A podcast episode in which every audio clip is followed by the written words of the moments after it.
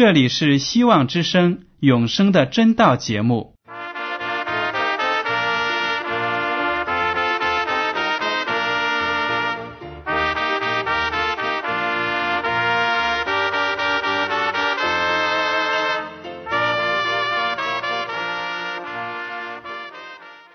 亲爱的听众朋友们，你们好，我是艾德，很高兴今天能和你们在永生的真道这个栏目中见面。耶稣说：“听上帝的话语，并且遵守的人是最有福气的。”所以，艾德现在能够通过电波和你们分享上帝的教导，感到十分快乐。我也希望众位弟兄姐妹。还有那些正在寻求真道的朋友们，也能够珍惜这段时光。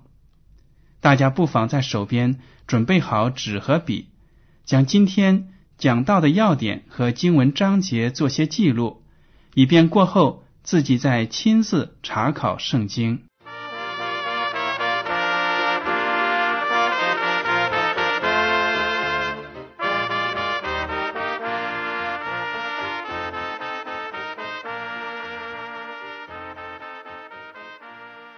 听众朋友们，今天我要和你们分享的题目是揭露东方闪电的险恶面目。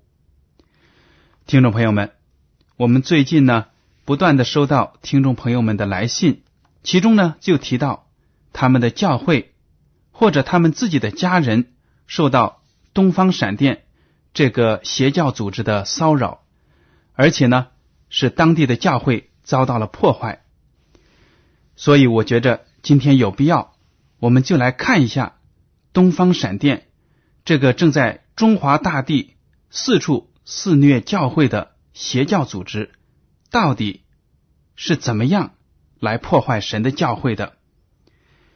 这样呢，大家都可以通过圣经来维持自己的信仰，来维护上帝的教会。我们都知道。我们现在所生活的二十一世纪呢，真的是进入主所预言的末世了。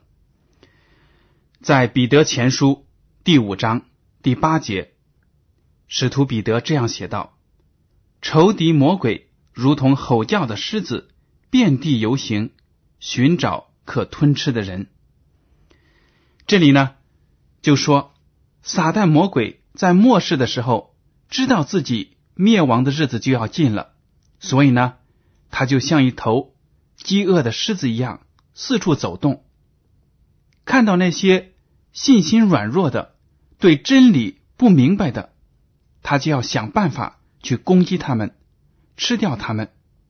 这样呢，就会让这些信心软弱的或者对真理不了解的人呢，失去对耶稣基督的信心，从而在。耶稣基督第二次到来的时候呢，得不到天国的救恩。撒旦在历史上使各种各样的异端呢，不断的兴起来，要攻击上帝的教会。最近这些年，大概从一九九零年开始呢，东方闪电这个邪教组织就在中国大陆活动猖獗，迷惑了不少的信徒。更有甚者呢。很多信主多年的基督徒，还有传道的童工，都被异端邪说呢给拉走了。这是一个非常令人痛心的事实。所以呢，在哥林多前书第十章第十四节，保罗就这样写道：“这也不足为怪，因为连撒旦也装作光明的天使。正因为撒旦。”把自己伪装成上帝的使者、光明的天使，那些信心不够刚强的基督徒呢，就被迷惑了。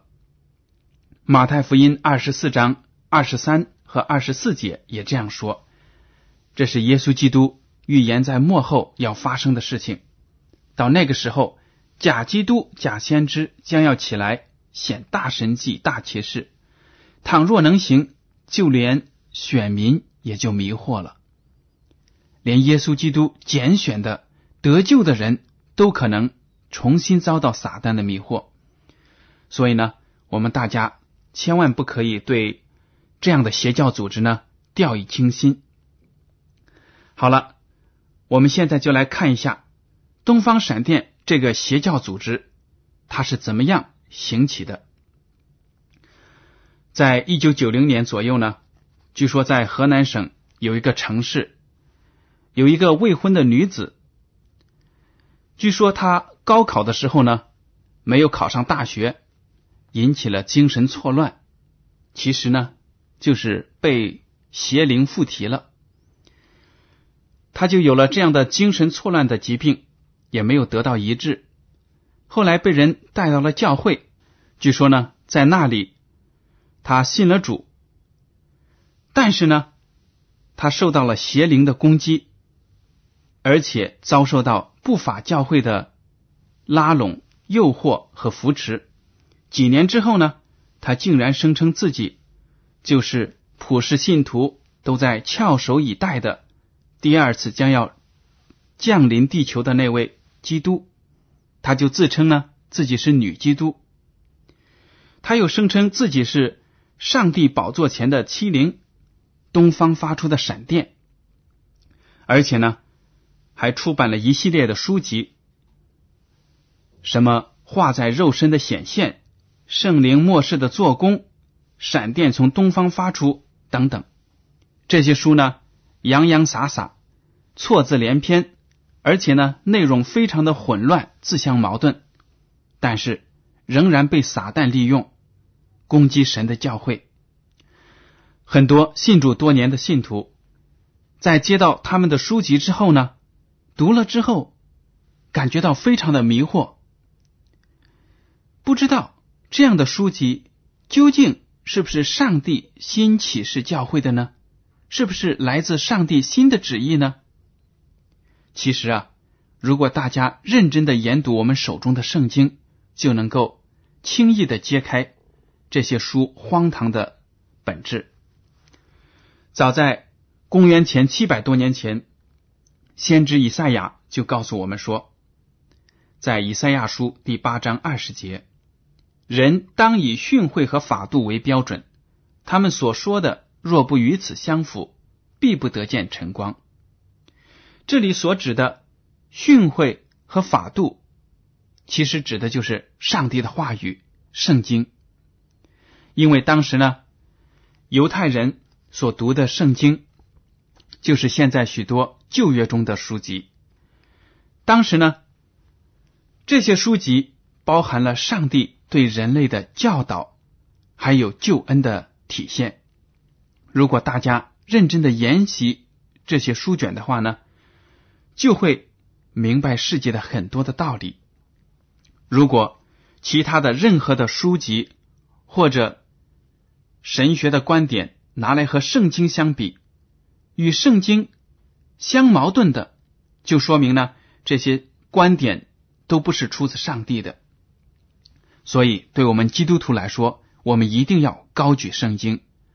只有对圣经了解，而且根据圣经的标准来评判世界上的理论，那么我们就会处于一个非常安全的境地了，就不会被那些歪门邪道的学说呢给迷惑了。在异端打着基督教名义兴起的时候呢，更应该让我们注意，因为。如果以假冒真，很多人呢都会被迷惑，而圣经呢却是基督徒所拥有的一个非常有效的战斗工具。希伯来书第四章十二节这样说：“上帝的道是活泼的，是有功效的，比一切两刃的剑更快，甚至魂与灵、骨节与骨髓都能刺入剖开。”连心中的思念和主意都能辨明，这就说明呢，上帝的话语可以查看一切的学说，包括那些宣扬这些学说的人他们的动机、他们的心思。如果我们了解了圣经的真理，那么任何邪教、异端他们的传道的动机，还有他们做工的方式。都能够被圣经的真理呢揭露开。接下来呢，我想跟大家谈一下东方闪电的错误理论。由于时间的关系呢，我们在这个节目中只能谈其中的两三个点。东方闪电所宣传的错误之一呢，他们就是否认上帝的存在。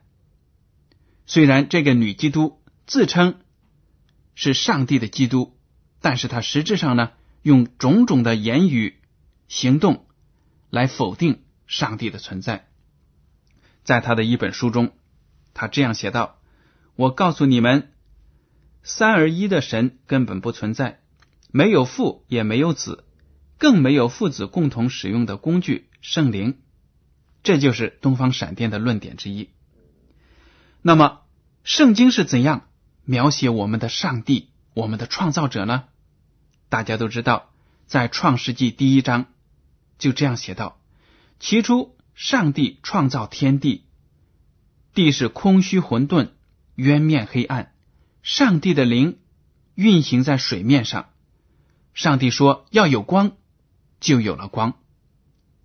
这里呢，就记载了上帝是这个宇宙的创造者，我们这个生活的世界都是上帝创造的。在世界还没有产生以前呢，上帝的灵在水面上运行。当上帝说要有光，或者要有这样那样的东西的时候呢，凭着他的话语就有能力，这些东西呢。就被造出来了。上帝是充满万有的，而且整本圣经都在讲述上帝对人类的爱，对人类的救赎。上帝是我们唯一的创造者，但是东方闪电这个邪教组织呢，却说根本没有上帝，也没有圣灵。这样子，他们否定上帝，否定圣灵。意思就是要人们把眼光呢离开天国，要看在地上，看在他们这个组织上面。在真言书第八章二十二节开始到第三十二节，有这样的诗句：在耶和华造化的起头，在太初创造万物之先，就有了我。大家接着听，就可以明白呢。这些诗句是出自谁的口？第二十三节说：“从环古，从太初，未有世界以前，我已被立。”现在大家可能会明白了。如果您熟读圣经的话呢，就知道这样的话剧呢是出自耶稣基督的口，因为耶稣基督是三位一体的真神的其中一个位格，天赋上帝。然后呢，圣子耶稣还有圣灵，这三位呢有不同的职责，但都是上帝。他们合在一起呢，有完美的能力创造世界，爱这个世界。耶稣基督在这里，在旧约的箴言第八章二十二到三十二节就说了，在大地还没有创造之前，世界还没有产生之前呢，他已经存在，与天父。与圣灵是同在的。第二十四节这样说：“没有深渊，没有大水的泉源，我已生出；大山未曾奠定，小山未有之先，我已生出。耶和华还没有创造大地和田野，并世上的土质，我已生出。他立高天，我在那里；他在渊面的周围划出圆圈，上是穹苍坚硬。”下是渊源稳固，为沧海定出界限，使水不越过他的命令，立定大地的根基。那时我在他那里为公师，日日为他所喜爱，常常在他面前踊跃，踊跃在他为人预备可住之地，也喜悦住在世人之间。众子啊，现在要听从我，因为谨守我道的，便为有福。这些呢？都是耶稣基督向世人所宣传的、声称的，因为呢，他是世界的创造者，他参与了这个宇宙的创造工作。当耶和华天父上帝发出命令的时候呢，圣子耶稣就是这个所说的工师，好像一个搞建筑、搞创造的工程师。第三十节说：“日日为他所喜爱。”也就是说呢，为上帝所喜爱。圣子耶稣和天父上帝还有圣灵三位一体的真神，就是创造这个世界的创造者。但是东方闪电呢，却极力否认上帝的存在。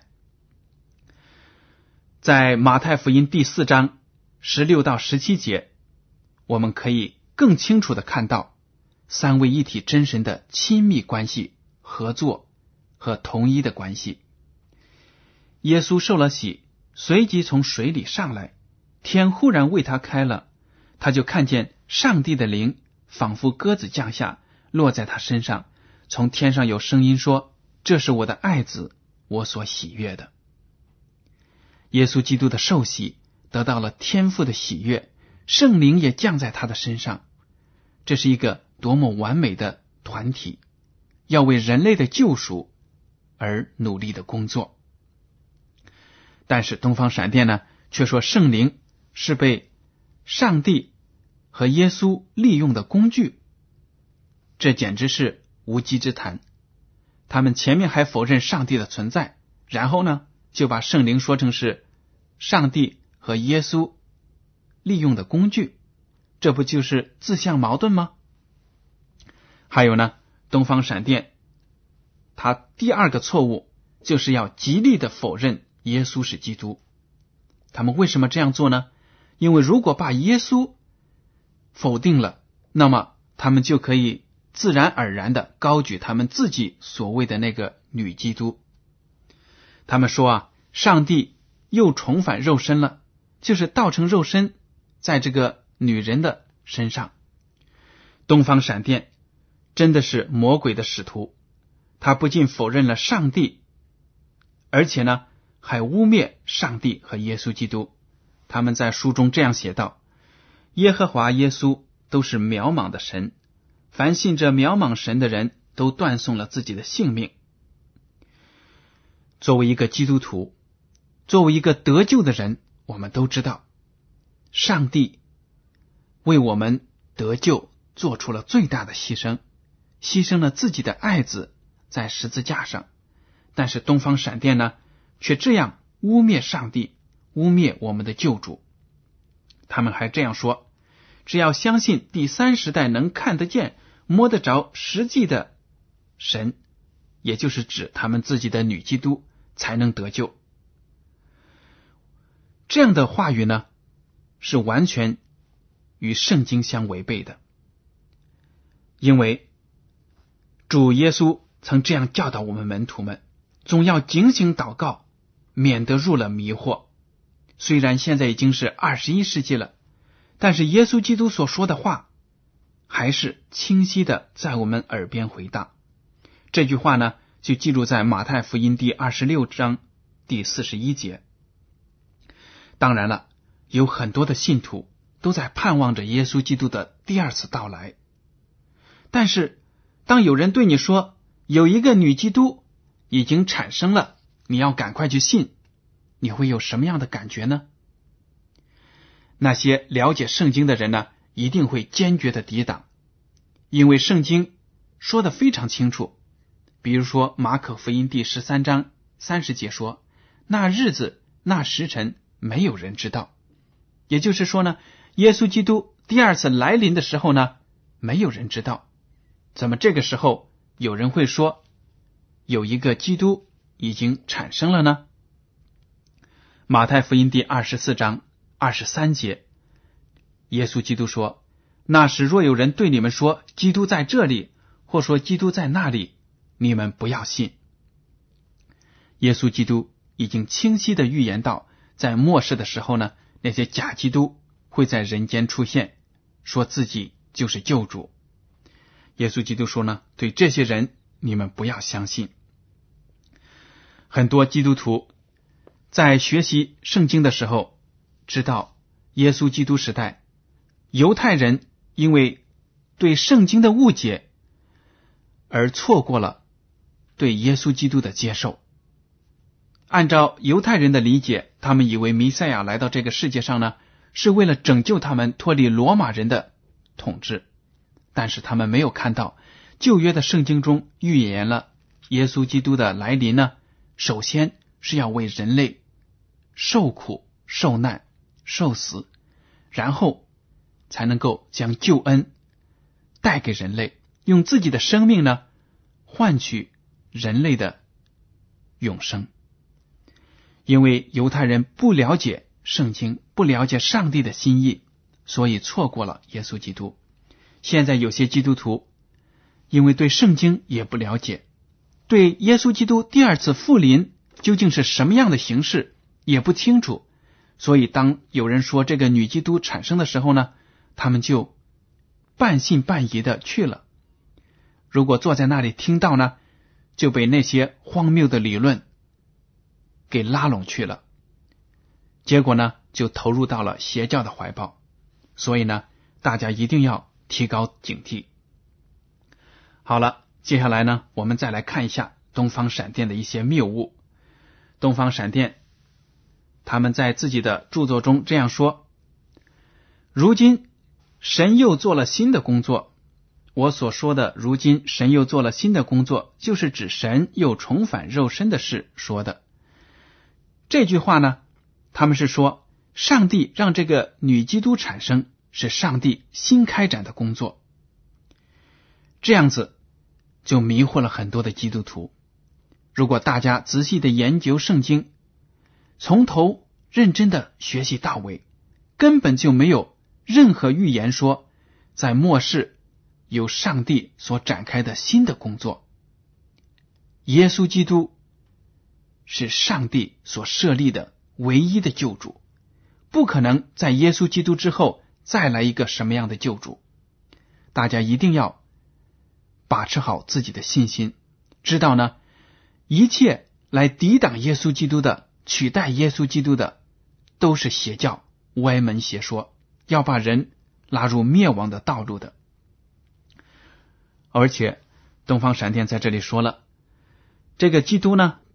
第二次道成肉身是道成了女性之身，这句邪说在圣经中也是没有任何根据的。所以呢，没有圣经的根据，没有真理做他的依靠，那这样的理论就是一个歪门邪道的邪灵所说的话。他们呢，在书中还这样写道。没有这个女基督的存在，天上要昏暗，地上要混沌，人类都要活在饥荒瘟疫之中。你知道吗？若不是神重返肉身，任何一个人都没有机会蒙拯救了。既然这个普通的人对你们这么有益处，那还何乐而不为呢？你为何不试你的运气呢？最终万国都要敬拜这个普通人，这个小小的人。因为是他带来的真理、生命、道路，拯救了全人类，这样的一个普通的肉身，不配称基督吗？大家听了这段话呢，就会知道，这样的话语就是撒旦说话的方式，用这种不停的问问题的方式呢，来引诱基督徒们，让他的信心动摇。其中的错误呢，理论真的是百出。与圣经完全的不符合。我们来看一下，他这样说：“既然这个普通人对你们这么有益处，那你何乐而不为呢？”这句话呢，纯属是一种做交易、做买卖的说法，好像一个人得救呢，你觉得合算你就接受，不合算呢你就不干。这跟基督所带来的舍己之道是完全相悖的。路加福音。第九章二十三和二十四节这样说：耶稣又对众人说：“若有人要跟从我，就当舍己，天天背起他的十字架来跟从我。凡要救自己生命的，必丧掉生命；凡为我丧掉生命的，必救了生命。如果我们抛弃了对这个世界的热爱，那么我们只要追求上帝的真理，就能得到永生。这个不是。”一个简单的交易，而是一种牺牲的关系。耶稣基督为我们牺牲了自己的生命，而我们呢，也要牺牲我们在这个世界上的荣华富贵，才能够得到上帝的喜悦。而且呢，他们在书中还咒骂、谩骂基督徒。除此之外呢，他们还宣扬圣礼，包括圣餐礼呀、洗礼呀，都已经被废除了，没有用了。聚会呢是令人讨厌的事情，不要去聚会。那么大家来看一下圣经是怎么样来教导基督徒的。希伯来书第十章第二十五节这样说：“你们不可停止聚会，好像那些停止惯了的人，倒要彼此劝勉。既知道那日子临近，就更当如此。”这里呢讲的非常的清楚。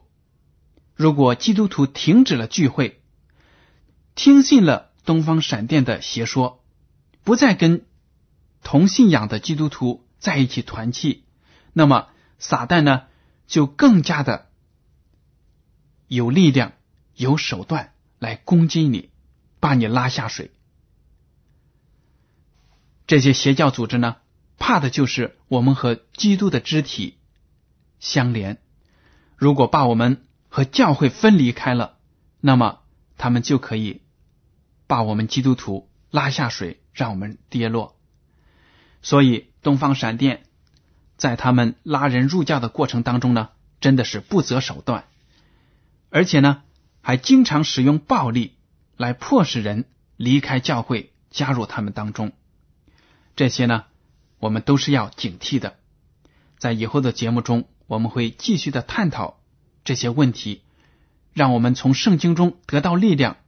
来对抗东方闪电这一类邪教组织，只有我们坚定我们对耶稣基督的信心，对圣经的信心，那么我们就有力量来战胜撒旦和他的使者们。好了，听众朋友们，今天的永生的真道节目呢，到此就结束了。您如果对今天的讲题有什么想法，或者对这个栏目有什么建议，可以写信给我。我的通讯地址是香港九龙中央邮政总局信箱七零九八二号，请署名给爱德。爱是热爱的爱，德是品德的德。您在来信的时候呢，不必采用挂号信或者快件邮寄，因为这类信件在收发的时候都需要额外的手续，反而会减慢了通信的速度。如果您在来信中要求得到免费的圣经，灵修读物节目时间表都可以来信告诉我们，我们会尽量满足您的要求。好了，感谢您的收听，愿上帝赐福你们，我们下次再见。